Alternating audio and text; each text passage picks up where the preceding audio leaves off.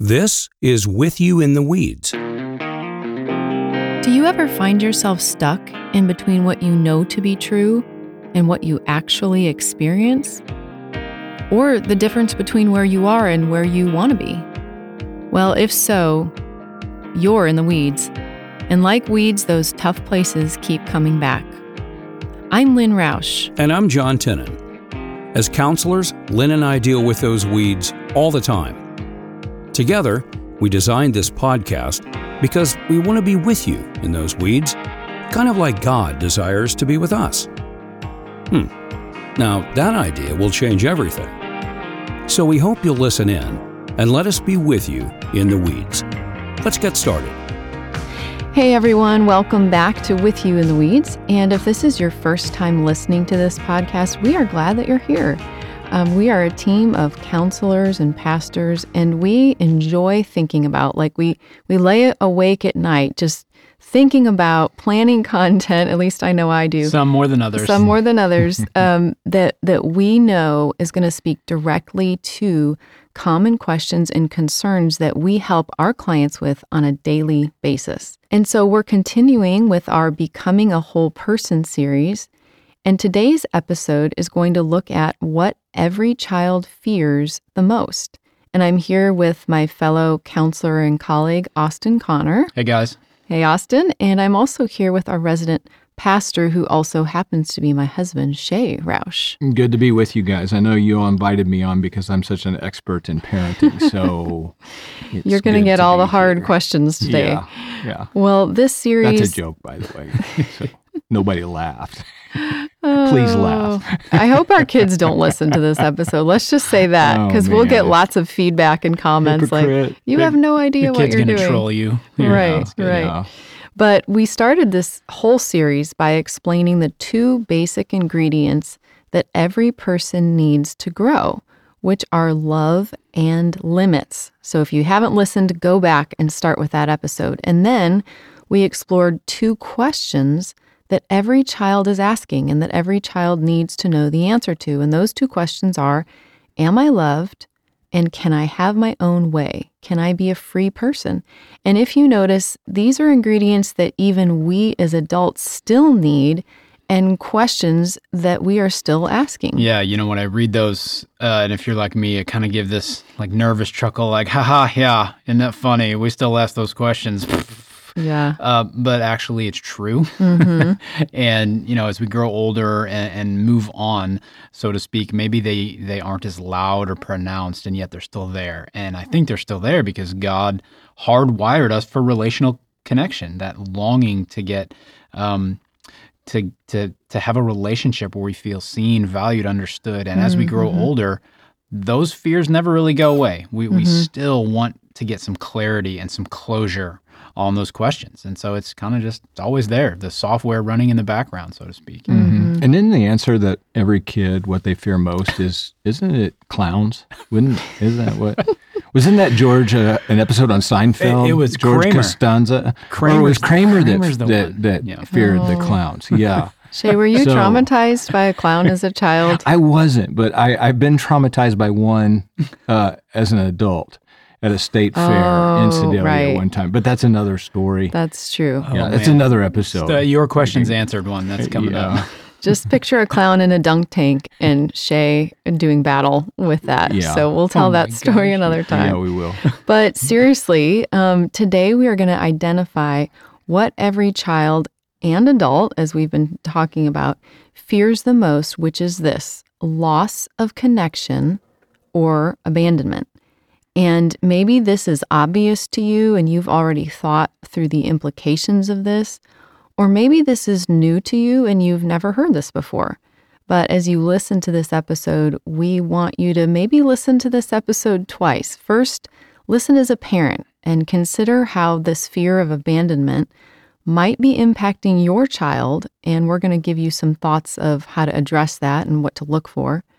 But secondly, you could go back and listen to this episode from the lens of a child because we were all parented by someone, and knowing how you were parented and what you experienced is actually a gold mine because it will help you understand a lot about your own triggers, your own fears and basically the ways that you go about having adult relationships. That's just how powerful it is when our parents interact with us. Yeah, And- and, we we model, we imitate what what we saw in our parents, right? In- yes. In, our parenting, we imitate our parents, and yeah. and so how we were parented is is so important Yeah. to understand. So, to look at this core fear of loss of connection or abandonment that little kids have, we're going to actually go about this backwards. So, think of like a maze where you have a start, a middle, and a finish. And we're going to start at the end of the maze and we're going to work our way backwards. So, here's what I mean. First, we're going to look at the end result if or when a child does experience their fear. And then we're going to look at some types of parenting that lend itself to these fears. And then we're going to work our way back to the starting point of how can we help our children become whole people by us being emotionally healthy ourselves and getting the ingredients right with our kids. So, Austin, give us the end result. We're at the end of the maze. And so I think that end result, we're going to look at like, what are those symptoms? What do we look for to know if a child is experiencing loss of connection or abandonment? Yeah. So if you're a parent or a caregiver, you're working with kids, we're talking about these are the things you're seeing on a day in, day out basis. Um, to do this, you know, let's use another illustration like an iceberg. You know, an iceberg, it's essentially this mountain of ice on the surface that's pretty big, but when you look under the water, it's so much bigger. There's so much more underneath. And that mountain above the waterline, these are the different behaviors you might be seeing, which we'll get to in a second. But they are founded upon and driven by these two fears that we're talking about below the surface. That's that loss of connection mm, or fear mm-hmm. of abandonment. So let me explain the underneath the waterline a little bit, and then we'll get to some of the above the waterline behaviors. So mm-hmm. below the surface fears, that first one is loss of connection. If you've been listening to us, this is we beat this drum all the time, all the time. Loss of connection. Um, just basically, we were made for relational connection. That means we're meant to be understood, feel valued, respected, safe, secure. This is the only thing in the Garden of Eden that was not good. Adam was alone. Genesis 2:18. And so, therefore, when kids are born, they get the chance to feel what that relational connection is like in the presence of their primary caregivers, especially mom and dad, mm-hmm. especially mom. and this is where and how connection is developed. However, if you know the story, we live in a fallen, sin infected world. Things don't always go according to plan. We don't get that connection that we long for. And therefore, every child at every age is never fully assured of that connection. They always are worried that it's going to go away mm. or we have it now, but what if we don't have it? They're worried they'll be left alone. They'll worry that they won't be seen or safe or secure. And all of this is closely connected to that second fear, the other one below the surface, which is that fear of abandonment. It's a fear of being left alone, isolated, on their own. Now, this can be a fear of actual, you know, geographical, physical abandonment. So, mom and dad is going to leave me. Maybe they've heard that. Maybe you've said that. I'm going to leave if you don't. Mm-hmm. Or it could be emotional abandonment. So, yes, maybe you've got a roof over your head and you got solid meals and you got a bed to sleep in, but maybe the kiddo is thinking and feeling, I don't feel like mom or dad or grandma or grandpa really care about me, or they want to take an interest in my world, or maybe they just feel tolerated. That can be connected to a fear of abandonment. I don't know. I- I've been talking a while. You guys, any other thoughts or things strike you about those underlying fears? Well, some parents could maybe just be like they're just part of the household. They're not really playing their role. It's almost like I, I think I heard someone say it's like it's almost like a they're adult or they're they're they're actually kids. They remain kids, but they're shaving kind of thing. and so they're just existing, but they're not really contributing mm. emotionally and leading their families in in any way. Yeah. And I just want to affirm, you know, as we're talking about this topic, that so many of our clients have experienced this on some level. And part of the process of therapy is actually uncovering this. Like, when did you experience that loss of connection as a child or had that feeling of abandonment? And, you know, did your parents engage with you? Did they recognize that? Like, what happened after that?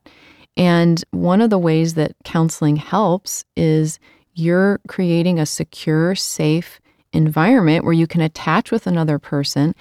And honestly, sometimes this is the first person that our clients has have ever interacted with where they have felt seen or validated or understood.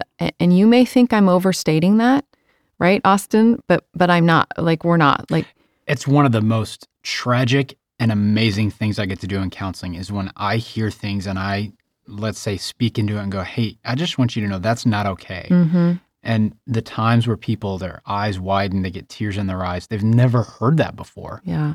Uh, because that's all that they've known. So, Mhm. yeah, a- amen to all that. Yeah. And so it kind of becomes a place where people can recognize, hey, I'm not crazy. Mhm.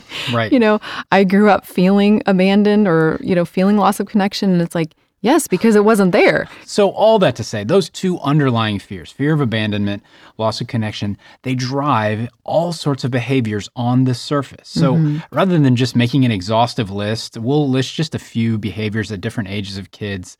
Um, if you've got kids these ages or you take care of kiddos, you might recognize some. And maybe if these don't land for you, just be thinking, what does this look like? So, above the surface behaviors, you know, two to five ish year olds, toddler, kindergarten age, you might be seeing increased emotional reactions, high pitched screaming or yelling. These kids just go big. They're throwing food or they're just going big. Um, maybe there's persistence. Oh, God, love these persistent, some might say annoying toddlers, especially before bedtime. It can be maddening.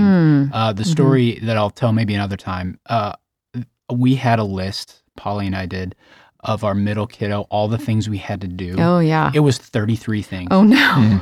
in order. Yeah. And if you got out of order, If we got out of order, we had to start, Start over. over. We were so persistent, but he needed that. It was comforting to him. And so, Mm-hmm. oh my gosh, that's why I'm bald. Um, maybe last one for this, you know, the angry outbursts, you know, other hitting, uh, hitting, anger is is there to either protect something, but also to protest something that's not right. And, and kiddos these age ages, they don't have the ability to verbalize the fears of abandonment or loss. And so the only way they know how to make these fears known is through mm. anger, through an outburst, so that they get noticed. So mm-hmm. that's you know two to five ish year olds, maybe some above the surface behaviors for six to 11 year olds, kind of elementary ages, um, maybe bigger and more noticeable behaviors like more defiance, whether at home or at school, pushing and testing boundaries, not following teachers' instructions. Um, you know, I've seen this. I come from a family uh, of divorced parents. If you're divorced and you've got kids that are going between different households, there might be two different sets of expectations. And that can be a lot for kids, and they might be getting overwhelmed. Mm-hmm. And when when kids get overwhelmed, it's natural to go big in ways that cannot be ignored and require attention. And as maddening as this can be, from a kid's perspective, they're getting attention even for negative behaviors. And mm-hmm. guess what? Negative attention is better than no attention at all. So, mm-hmm. not justifying that, but if nothing else helps kind of understand it. Last thing for me in this age, there's also there can be maybe some quieter and more subtle behaviors. So maybe a kiddo's just not as outgoing as they normally were. Maybe they're not doing as well socially in school. Maybe their grades might be taking a hit. And this is kind of depending upon personality and things like that. So maybe also be looking for things that aren't happening in these kiddos. But those are kind of toddler, elementary. I know, uh, I think Lynn shared a little bit more maybe what Yeah. this might look like in teens. Do you have a teenager yet, Austin? Uh, I have the spirit of a teenager. if you've seen the show Schitt's Creek, Alexis Rose, that's Adeline. That's her spirit animal. And she's She's 12 right now. okay. Got it. Um, but oh my gosh. You're on the brink. so you're You're- you're, helping you're me. there, yeah. Help me. Well, well, we have raised three teenagers. We we have two that are still teens, and I'll tell you, it is a whole new wave of parenting. But I will say something that John taught me years ago that has been very helpful is all those developmental questions that we talked about, like "Am I loved? Can I have my own way?" and how they express themselves, just as you described in, you know, toddler years, elementary years, years those all come circling back around in the teen years. So he told me once all of the questions that didn't get answered in those early years, they are going to come up again in the teen years. Oh, good. So, so yes, that's scary on the one hand. On the other hand, the good news is if you failed to connect with your child or, you know, an- answer that question in those early years, guess what? Part two. You get another chance Okay. because in hmm. their teen years they're circling around mm-hmm. testing those boundaries again it may look different mm-hmm. but it's the same underneath the iceberg, the same questions. And here's how it may look different in the teen years. So those outward behaviors might be just outright disrespect. Um, you mentioned anger, but just kind of anger and sullenness. Maybe they're shutting down emotionally. They're just, you know, withdrawing, going to their room, shutting their door, not answering your questions. Um, maybe you notice that your teen is turning to uh, numbing behaviors, like they're getting into alcohol or drugs or even pornography, things that just sort of take them away and, and like it's a soothing behavior. Um, they might be looking for stimulation with risky behaviors, like they're stealing things, they're driving dangerously, they're vandalizing. Like, again, that negative attention is better than no attention at all, like you mentioned.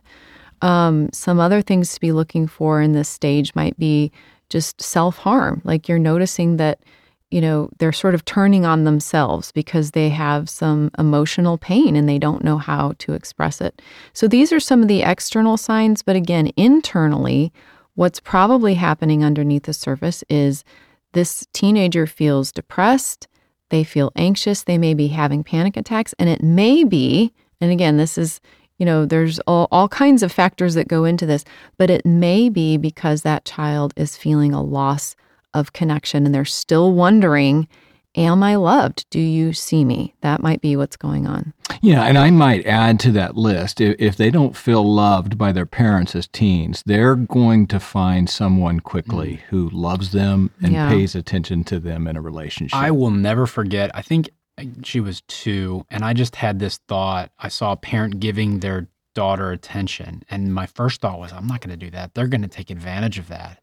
And you're speaking directly to that. Because Yeah. if I don't give them that attention, guess what? Somebody else will. That's that, that's That's exactly great right, point, and, and usually that's going to be in the form of a sexual relationship. Um, but but it seems like as you describe these symptoms, Lynn, we we can see that in many ways we've raised a generation, right, of just lonely kids that feel disconnected, either because they grew up in in single parent homes, uh, like I did, and and and you know, there's reasons for that, or or maybe their parents were were married, but they were just, as you guys have mentioned, they were just emotionally absent um, in, in the home. Um, they were just existing in the home. They've checked out. They don't re- really contribute to the home. They're they're fathers who you know they're they're really actually kids who shave. But I, I- think another symptom I've seen when a child feels disconnected or abandoned is that the child has to grow up quickly and, and become self sufficient. But I I think in that scenario, there, there's some positives maybe to it, but there's some negatives. They, they can be forced to maybe carry burdens that they were never meant to carry at, at that age. And, and that isn't healthy. Um, I, I like to say if you um, can't provide for your kids, right? Don't have kids. And I know that's a little bit harsh, but if you can't provide for them financially, then or you're going to abandon them, then don't have kids. Um, you know, I uh, grew up as a child. My, I think I've mentioned this a little bit, and I'm not going to get into it too much. But my dad was an alcoholic, and uh, my mom divorced him when I was in fourth grade. And I'm very thankful for that divorce because it was much better growing up in a single parent household than than with an alcoholic who was going to destroy us. But as a result of that, um, um, I grew up just learning coping skills and I was really driven to succeed because I knew I couldn't depend upon others. I, I knew that my, my dad wasn't going to be there to help me. And uh, one of the things I learned from that, the positive was, is that you just need to work hard. And uh, that's a good thing. But but I don't think it's healthy for the most part for young kids to carry burdens that they were never meant to to to carry. Uh, Austin, like you talked about the waterline and, and the emotions beneath the waterline. we have to understand that loneliness may affect you more than you realize. Yeah, and I think we should also name what this looks like if you're now an adult and you grew up in that scenario where you did lose connection with a parent, or maybe you had an emotionally immature parent. Shay, I think that's what you mean when you say the parent is just a, a kid who's shaving. It's like mm-hmm. they, they haven't grown up, they haven't matured. And so their parenting is failing to create a strong sense of security and provision and protection and providing for that child. And again, I, I reference this because I'm a therapist, but this is often what we see with our clients who they're now adults and they're trying to make sense of their own reactions to things like, why do I get so upset with my child when, you know, they treat me with disrespect or when they, you know, do these things? And and they may be living out of their own end result of feeling a loss of connection or abandonment. And so let's just quickly look at what some of those symptoms might look like in adulthood. So, again, let's say you've been raised in a home where you didn't get the connection that you needed. So, as an adult, what might you see? Well, very prone to anxiety and depression. And I think this is the number one sign. Um, another one might be you're jumping from one relationship to another. Like it's just hard for you to maintain long term relationships. Or another thing I've noticed is like intense approval seeking in relationships, like very much a people pleaser because you're mm-hmm. just going to do anything you can to keep connection with someone, even if it's not healthy. Um, and it, kind of going along with that That's is, me, by the way. Just FYI, I'm a people pleaser. Oh, I am. I am. Seriously. I, I think am. we both are. Yeah, we are. Um, but yeah, so then you might also just, uh, like you're saying, you know, have a, a dependency on others for a sense of purpose and meaning. Like, I can only be okay if you're okay. Like, my emotional state is very dependent on someone else's emotional state. Um, and another thing that can come from that is you you feel overly responsible for other people like there's just this sense of like i have to take care of other people and i have to carry their burdens because again that may be how you got the bits of affirmation you know that you needed as a child. So um, other things that i'll just you know mention is you might just have like a lack of discernment or poor judgment of who you can trust or a lack of impulse control. These are just a few things but again you know these are this is what we see on the surface and so it takes some effort to dive deeper and go okay what was happening when i was growing up that may have produced this end result in adulthood?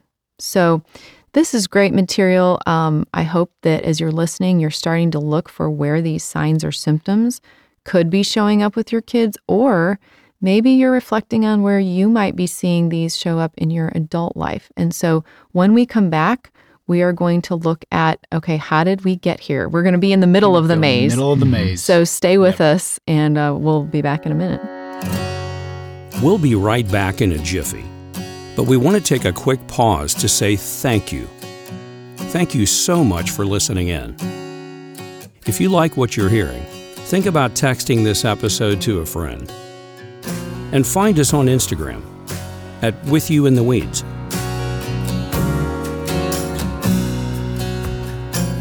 Okay, well, we're back and we looked at sort of the end result of what it might look like if a child is feeling disconnected from a parent. But now we're in the middle of the maze and we're kind of looking at okay, what's causing this?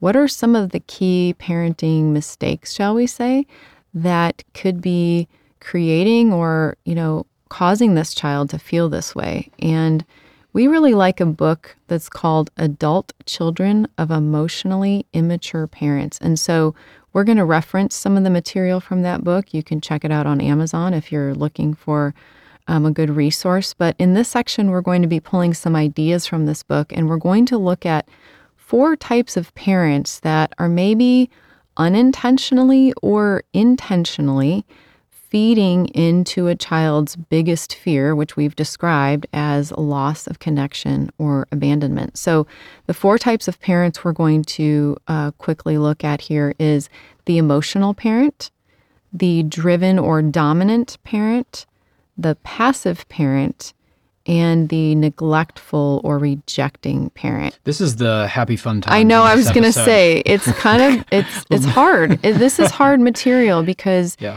it it's real. This this does happen. This is happening and it's kind of depressing to think about. But like anything else, unless you bring it to your conscious awareness, how are you going to work on it? How are you going to change? Yeah, because we all want to fall on the spectrum of the godly parent, but uh, The healthy, mature parent. the healthy, mature parent. But, yet, as we talk about this, I think we can see bits of each of these, right, in our parenting. And, and that's good that we can recognize that because, again, we can take some steps to do better. So, the emotional parent, wow, this is this is a big one. The emotional parent is preoccupied. They are moody. They don't show empathy when the child expresses a need or a fear. And I would say that one key element of this style of parenting is that this parent sucks all the emotional energy out of the family. And that leaves the family having to revolve around this parent, kind of like this vortex that's just sort of pulling everyone in. And so the family is kind of walking on eggshells because no one wants to upset the emotional parent because they're volatile and it could cause either an explosion of rage that's very scary or like really cold, stony silence for days. Like if you've said or done something that has upset that parent. And so, what does this mean for the child? Well, when the child is upset, the emotional parent is going to probably make very little effort to soothe or engage with the child. And instead, and this is the sad part every time I kind of really think about this, the emotional spotlight stays on the parent. And so the parent's needs triumph over the kid's needs. And in fact, this parent, and this is where it sort of come full, comes full circle, this parent may actually look to the child to soothe them or to placate them or to cater to their needs. I mean, this is something we see a lot. Yeah, the the image that's coming to my mind. This parent is like a magnet, and Ugh, any yeah. and all energy, attention, just zoom, right there. And Mhm. if you try to bring this up and you want to reverse that, it can't Mm. because Yeah. Yeah. it's it's it's just it's magnetic, and It's in they the are vortex. the center, the vortex. Yeah, Yeah. that's a good illustration, Mhm, Austin. Yeah, mhm. the second type are the driven parents. And so these are the performance parents who fixate on their child's success while failing to emotionally engage or connect with their child. Um, usually, I think because the parent is living vicariously through their children, and, and so they're None of us Look- have ever done that, have we? I'll just say this: I am I'm in this world right now, and I'm not above it. But uh, you know, kids are starting to get into sports. Yes. Oh my Yeah. gosh. yeah, You yeah. see It's it. kind of exactly sad. right. It's understandable, but Yeah. good Yeah, and so as parents, they're the ones who are looking to find their identity in their children's success, right? And so um, I, I think this maybe uh, category, this looks the most normal. Um, it's maybe the hardest to spot. Maybe the most acceptable. Yeah, maybe the Mhm. most acceptable. Uh, they they end up with at the end of the day perhaps unmotivated children. Um, they selectively praise and push what they want to see hmm in, in their kids um, according to their values. These parents usually uh, grew up in an emotionally deprived environment.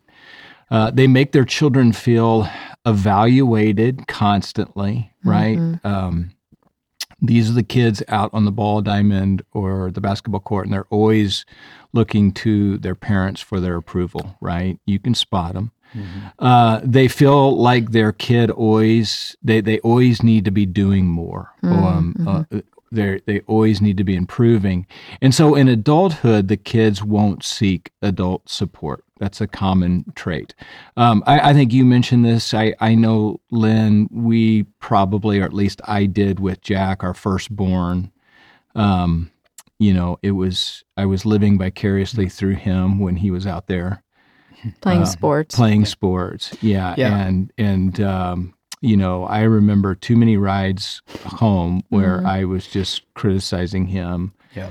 And uh, I wish I could take those moments back. I think I got a little bit better with Emma and with Owen. He gets to do whatever he wants Yeah. to do. Yeah. But you know, and Shay, as you list all that, you know, the other thing, um, my guess is in most of these cases, not all, but most, the intention is good.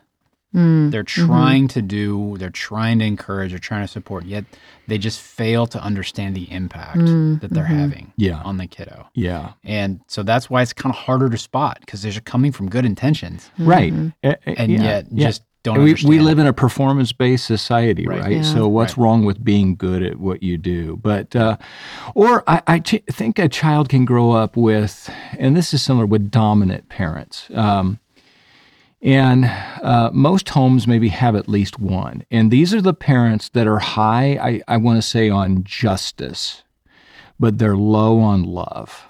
And so dominant parents have high expectations and act as if the rules matter more than the children, right? Um, dominant parents think, you know, conform to the rules and you'll be accepted and trouble free. Break the rules and you won't be accepted and punishment is coming. And, I think that children suffer when love and justice fail to connect. So children born to dominant parents often clam up or rebel as teens. They have a poor self concept due to a lack of unconditional love, and they reject their parents' values because they could never truly embrace them. And let me just say this if God is our Father, and as Christians, He's the model of every family, we, we should reflect His character. And so good fathers teach us something about God, and so do good mothers. And so, who is God? Well, Exodus 34 tells us the Lord, the Lord, the compassionate and gracious God, slow to anger. Catch this abounding in love and faithfulness, maintaining love to thousands, and forgiving wickedness, rebellion, and sin. Yet he does not leave the guilty unpunished. Shay, you didn't read that from the New Testament. This is Old Testament. Yeah, old, old. That's Old Testament. This is Old Testament yeah, God. Yeah, Absolutely. Do you see the character of God there? So uh, we we see here God's love, His holiness, and His justice. And, and so, as parents, when children misbehave, we have to stress right the the rule they broke, which is God's holiness, um, the consequences of their action, which would be justice. Um, but should we also forgive and teach them to do better, which is reflecting God's love? And I, I think one of the things I've learned over the years, I don't know if you'd say this, Lynn, but but I, I think you would. But I think in, in parenting, we need to err on the side of God's love and mm. forgiveness with our kids and teaching and training them to do better versus the parent who just focuses on the rules and, and justice. You know, and I think it's a hard lesson that you learn as you go through parenting. Because I know with our first, it was very much like this little mini me is going to, you know, reflect me perfectly, do everything right. Like I am going to get this right, you know, and you're so focused on the rules and the schedule and, you know, like you said, Shay, the justice and the consequences. And then as each, as you go with the, as you realize how, you're just going to be very frustrated Good luck with all that. yeah, Yeah, if if yeah. that is your like main like rubric for parenting that it's like you kind of learn trial and error of like oh that doesn't really work because again those two questions that the kids are asking am i loved? Can i be free? When they're asking the can i be free? and they're bumping up against you and all they get is the harshness the judgment the the rules the criticism they are going to rebel because that what they're looking for at that point is you know can i be my own person and will you still love me And I really, I just want to say this. I'm really glad that God, in our relationship with Him, I think errs on the side of forgiveness Yes. and and Right. love. That's Yeah. right. Right. That's yet, so- that's yet so doesn't ignore His justice. So great. Right. Doesn't ignore His law. You know, those are all. God gives us His law for our good. Right. But but I think He comes down on the side of forgiveness and love, and I'm so thankful for that. Yeah, and you know, if you're going to be a parent and you if you have kids, you know this. I mean, you're going to lose. Right that's a battle you You're- it's ultimately a battle you're going to lose. You're yeah. going to die. There's don't keep score, but you're going to lose, and that's good because Mm-hmm. in a lot of ways, just like you said, God lost and poured. He's, he's withholding. He's patient. He's kind. He's he's not going to go tit for tat and you know keep Mm-hmm. a complete record because he poured that out on Jesus. Okay. Wow, that's great. We've done the emotional parent. We've done the driven or dominant parent. Here's the third type, so to speak. Um, it's the passive parent. So a passive parent has this go with the flow attitude. You know, they learn to stay out of the line of fire.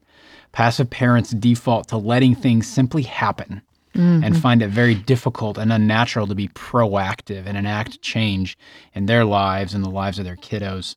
Um, here's some signs of a passive parent. Uh, they acquiesce to more dominant personality types and parenting types. They use their kids to fill their own emotional needs. So, for example, let's say this parent going through a really hard time at work and is stressed out. Uh, they might come home and say to their kids something like, Gosh, I'm just so thankful that you are obedient, that you'll listen to me, unlike my coworkers. Or they might say, I love how good of a listener you are. You really get me. I can't tell you how many times parents will complain about their spouse problems, like with the other person, to the other mm. kid. Oh, that's a And no no. that's mm-hmm. oh man, but this can happen with mm-hmm. with passive parents. You know, when things get intense, these parents tend to withdraw from situations. And in some of the most tragic and extreme cases, passive parents can turn a blind eye to harmful situations. You know, even as so far as ignore or even tolerate abuse in their home because they don't want to rock the boat. So those are those are passive parents. Okay, the fourth type is the neglectful or rejecting parents. Uh, neglectful parents provide neither just rules nor loving support.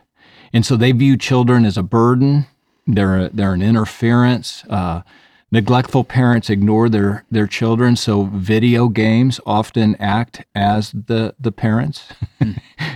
Wait a second. Is that okay every once in a while? Every once in a while, kidding. for sure. Uh, I, I think they listen poorly. Uh, they rarely uh, hug their kids or correct them, and, and they hate to drop their pursuits for Mm. the sake of their children. Mm-hmm. And so, divorce, uh, maybe long hours of work, and just ordinary selfishness all contribute to negligent parenting. Uh, I just watched. Uh, Owen and I just watched the show Succession about this wealthy family and and uh, this media mogul family in New York. And the premise is who of their children are going to succeed the father. And but but the whole idea is in this wealthy family, the kids are just kind of seen as a burden. The nannies raise the family. The, they're they're prone to send them off to boarding schools.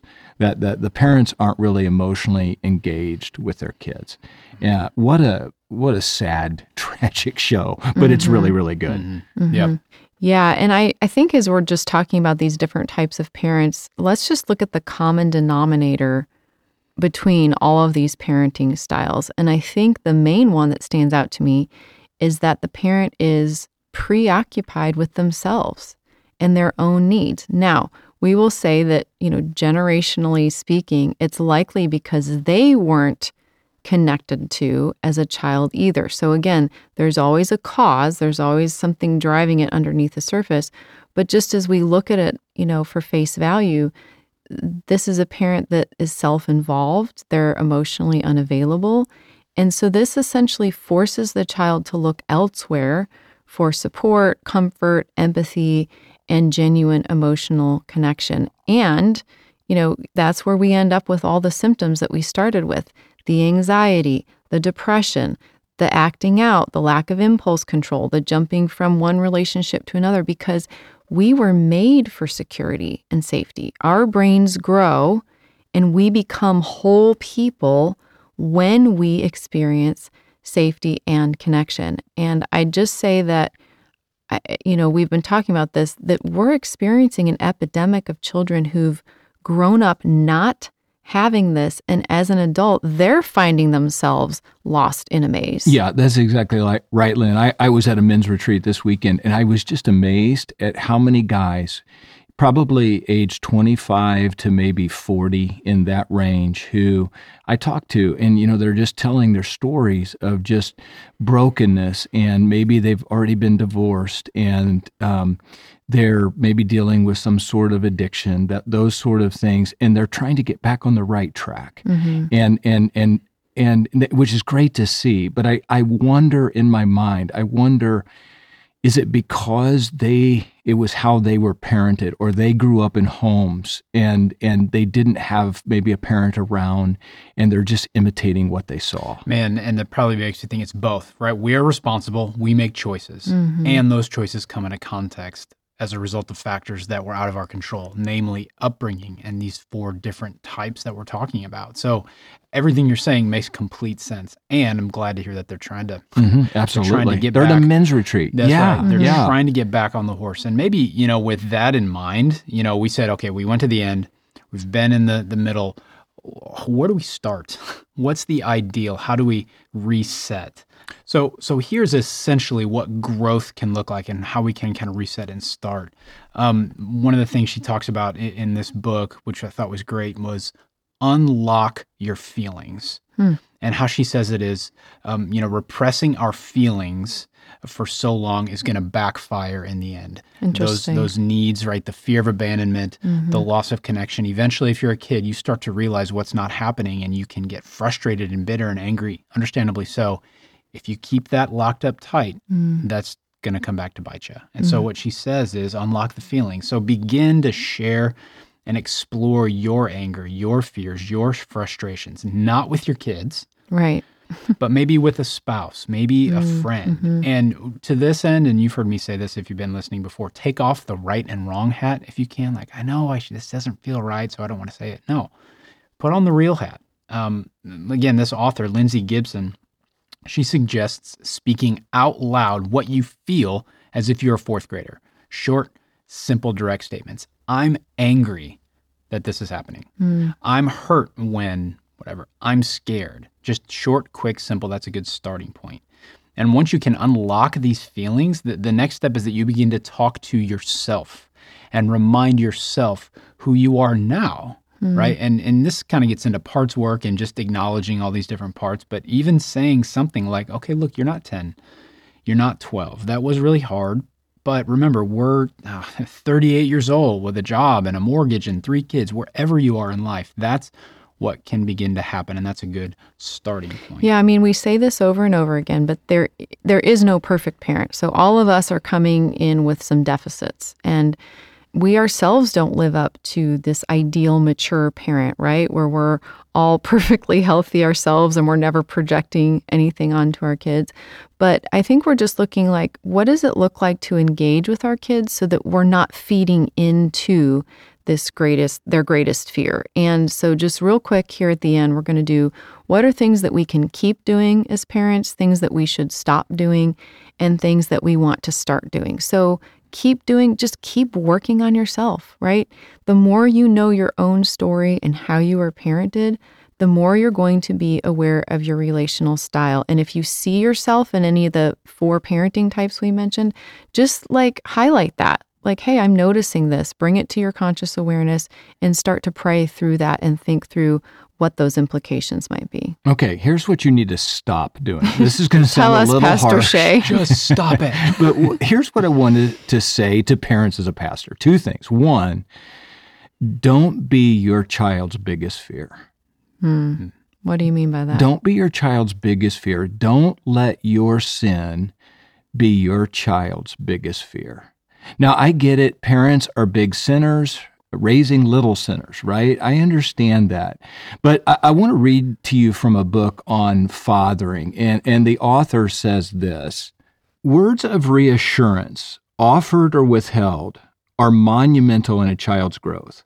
Words of encouragement or exhortation or patient teaching are the same.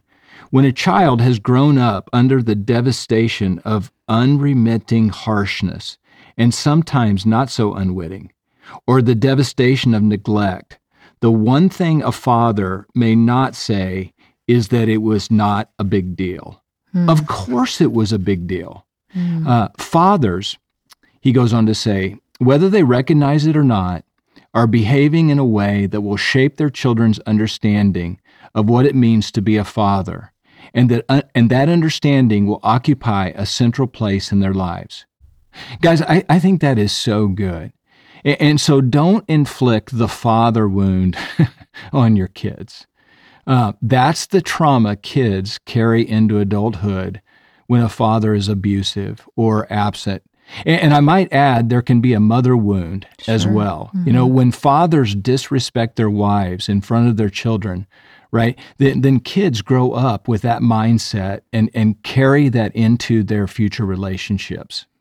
And, and here's the deal Uh, I'll close with this. Remember Deuteronomy uh, 6, that great Old Testament passage on parenting. But it says essentially this that the Lord our God is one. Love the Lord your God with all your heart, soul, mind, and strength. And, and then it goes on to say that raise your children in the instruction of the Lord. See, this tells us that we're to teach our children to have, in some sense, a Christian worldview. It's more than just teaching kids Bible stories, no, nothing wrong with that. But Abraham Kuyper, remember, says every square inch is God's. And so our duty as Christian parents is to train our kids to think about all things from a Christian worldview, every aspect of life, so to speak. That's our job as parents to raise kids who are ready for this world and think Christianly about it by God's grace. And we have to remember, though, that He's the one that has to save them, obviously. But we'll love our kids more if we ourselves love God first. Let me let me say that again. We'll love our kids more if we ourselves love God first. Because you notice the order in Deuteronomy 6, right? Love the Lord your God with all your heart, soul, mind, and strength, and then raise your children, right? See, if He's the most important thing in our life, we will love our kids well. But if we make our kids our God and put God on the back burner, then we won't love them well. And so I want you to consider how are you doing in your relationship with God? Is he first? I think you'll be a better parent, even a better spouse if you put God first in your life. But secondly, and lastly, those of us who grew up without good fathers or absent fathers or, or maybe an absent mother, and that's a, a high number in our society. I want you to know that in Jesus, we have a heavenly Father who loves us unconditionally. And at the end of the day, that will be enough.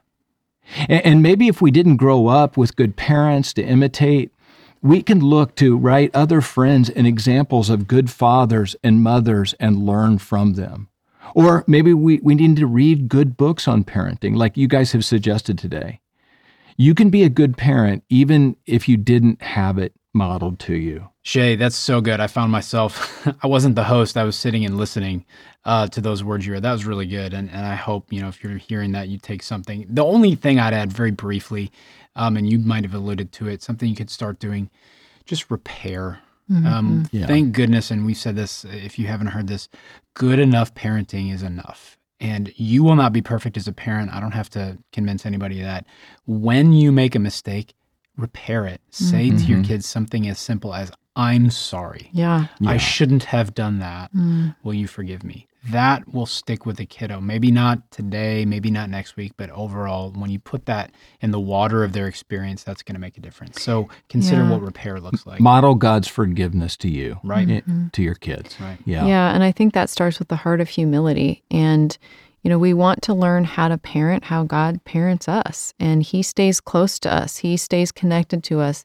He draws us close to Him even when we, you know, make mistakes. And He reminds us over and over again in Scripture that He is safe. He is our refuge. He is our hiding place. And so I love what we've just talked about how let's not be the source of our child's fear.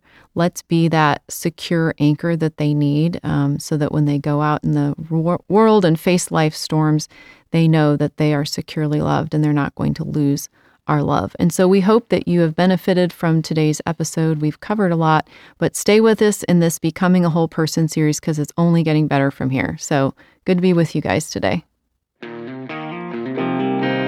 Thanks for letting us be with you in the weeds of life. We want this resource to bring you hope and to help bridge the gap between where you are and where you want to be. Follow us on Instagram at With You in the Weeds. If you like what you're hearing, text the episode to a friend, like us, and leave a review. Until next time, remember, God is with you in the weeds.